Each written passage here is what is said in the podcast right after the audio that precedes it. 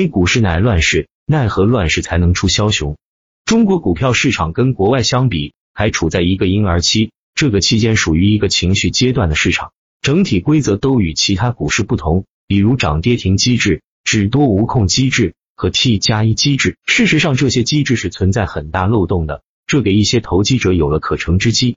中国股市和外国股市的对比，中国股市百分之八十都是散户，美国股市百分之八十都是机构。A 股散户比重大，就像一盘散沙，没有专业度，没有纪律，不懂什么是交易。一旦有风吹草动，容易形成踩踏，造成市场下跌，所以牛短熊长是一定的。而去散户化的目的就在于此。从大局观角度讲，是为了市场更好的发展，向美股看齐。但是改革非一朝一夕。任重道远。反过来讲，乱世出枭雄，只有不规范的市场才有赚钱的机会。美股机构比例大，机构相当于正规军，他们训练有素，处变不惊。在大比例的情况下，他们能做出合理的判断来维稳市场。美股涨了十年，巴菲特还是巴菲特，屌丝依然是屌丝，很难有翻身机会。反观 A 股，无数新生代游资涌现，他们自己开拓道路，在混乱的市场里求生存，从身价数万到身价数亿。仅用了短短几年时间，根据这种环境得出结论：A 股没有巴菲特，只有八年一万倍的赵老哥。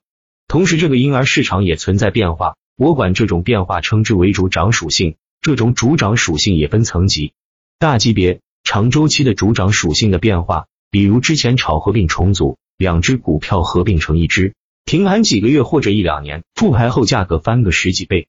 再比如炒 ST 股。之前 ST 板块的赚钱效应也非常明显，很多资金专门炒垃圾股，也是一段时期内的主涨属性。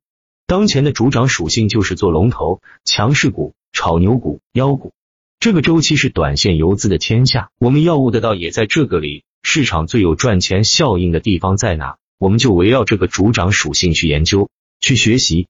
也正因为这样，衍生出来很多的短线操盘手法，低吸、半路、打板。回风等等，小级别确定大级别主涨属性型之后，要根据短期的赚钱效应去判断，判断在强势股里面近期的主涨属性在哪里，也就是强势股短期的习性。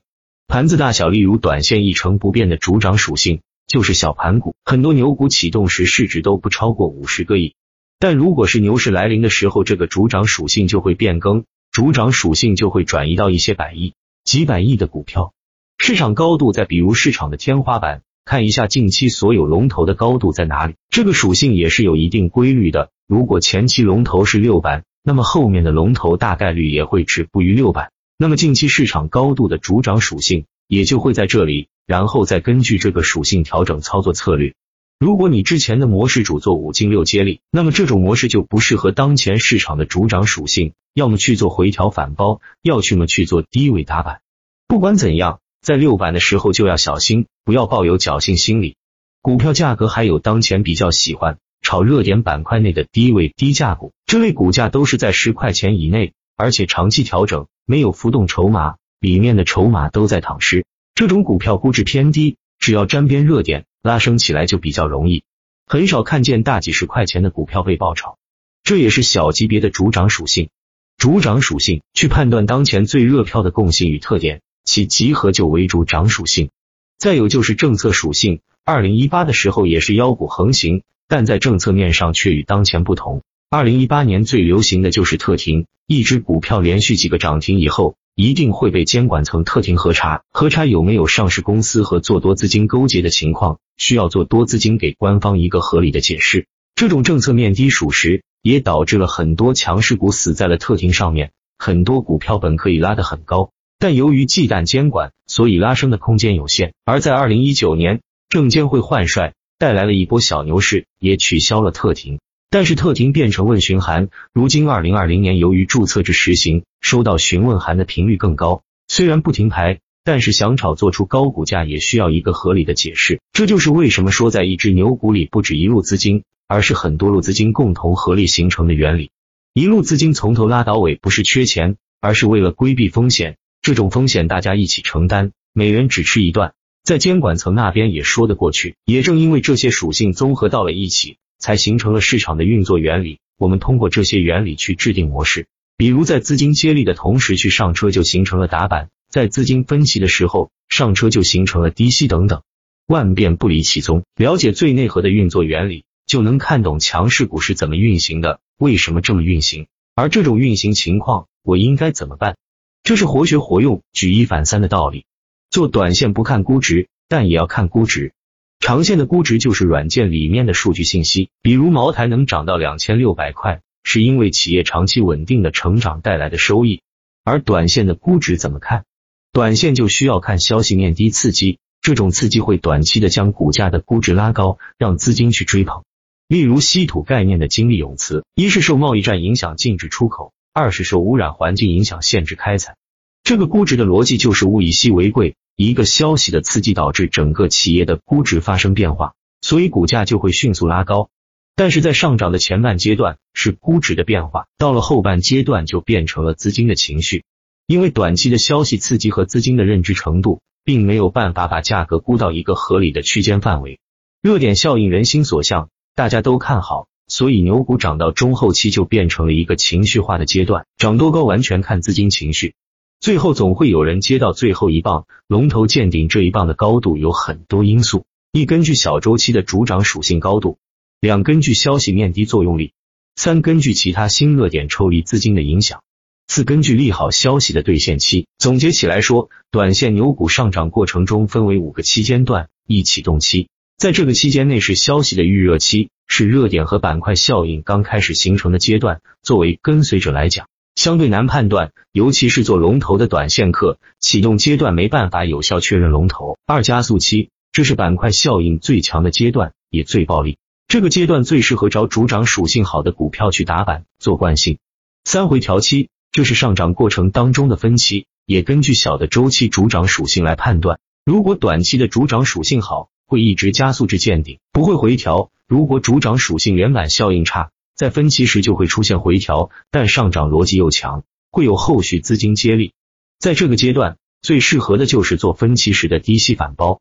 四衰竭期，这个阶段是估值变化的后半段，这是个考虑卖出的时机，而不是买入期。如果在加速和回调期参与，那这个期间一定不要去，错过就错过了，再等下一只，没有什么好可惜的。五回头期。这个就只龙回头阶段可以参与，但是利润空间有限，很多人都不能悟到，是因为只局限于数的层面，市场稍微一变动就不会操作，依然用自己辛苦学来的知识去苦苦支撑，他们不会去想自己错在哪里，只把问题归结于行情不好或者资金太狡猾，不知道调整自己，所以在大哥大出现的时候，BP 机消失了；翻盖手机出现的时候，大哥大消失了。智能手机出现的时候，翻盖手机消失了，随之消失的还有各个阶段的龙头企业。在未来的某一天，智能手机同样会消失。如果没办法迅速转型调整自己，还会有更多的企业消失在市场里。所以，龙头战法也好，打板模式也罢，总有一天会失效。到那时，如果不做出相应的调整，也同样会消失在这个市场。盈亏同源说的不是模式上的盈利与亏损，而是不悟道，怎么赢来的就怎么亏回去。大多数人都想追求确定性，想一劳永逸。他们不清楚这个市场最大的特点就是不断在改变。另外，一个人的思维和格局是财富的载体，认知水平与财富相匹配。前者是装钱的容器，后者是赚钱的能力。先要成功，二者缺一不可。如果能看懂这篇文章，说明你的思维不差。此时你要思考你的格局在哪里。在交易市场里，你的格局能容下个股，就只能赚个股的钱。能容下模式就能赚模式内的钱，能容下整个市场，那这个地方的钱就任由你赚。用道来提高格局，容纳整个市场；用术来提高认知，提高赚钱能力。所谓大道至简，就是拨开云雾见青天，透过繁杂的数据去看本质。而交易中的本质就是钱，去分析操纵前辈后人的情绪和行为。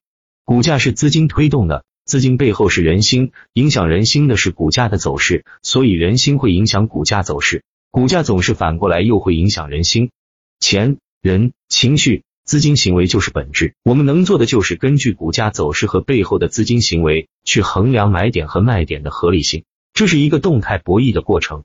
而操作买卖点的核心就是多空双方博弈的动态较量，较量背后的是资金，资金背后是人，人背后是逻辑，逻辑背后才是题材概念。好的买点就在于多空双方博弈中，多方力量胜过控方力量的时候。也就是买在分歧转一致，卖在一致转分歧。乐哥经常会讲弱转强买入，不涨停就走，就是这个道理。如果上面所阐述的东西看不懂，这句话就是有用的废话；如果上面讲的东西全都理解，这句话就是精髓所在。以上是简述我个人理解的短线之道，由大至小，由浅入深，从大周期到小周期，所有的短线之道。这个道凌驾于所有方法模式之上，是感受市场最赚钱的地方在哪里。只要能看清市场，并随市场做出改变和调整，你就能永远立于不败之地。短线交易选手盘感很重要，盘感需要经验的积累，还需要一个好工具提供辅助。短线客推荐试试打板客网的交易系统一点六三版。专注短线非常实用，最后走的时候帮忙点下赞，谢了。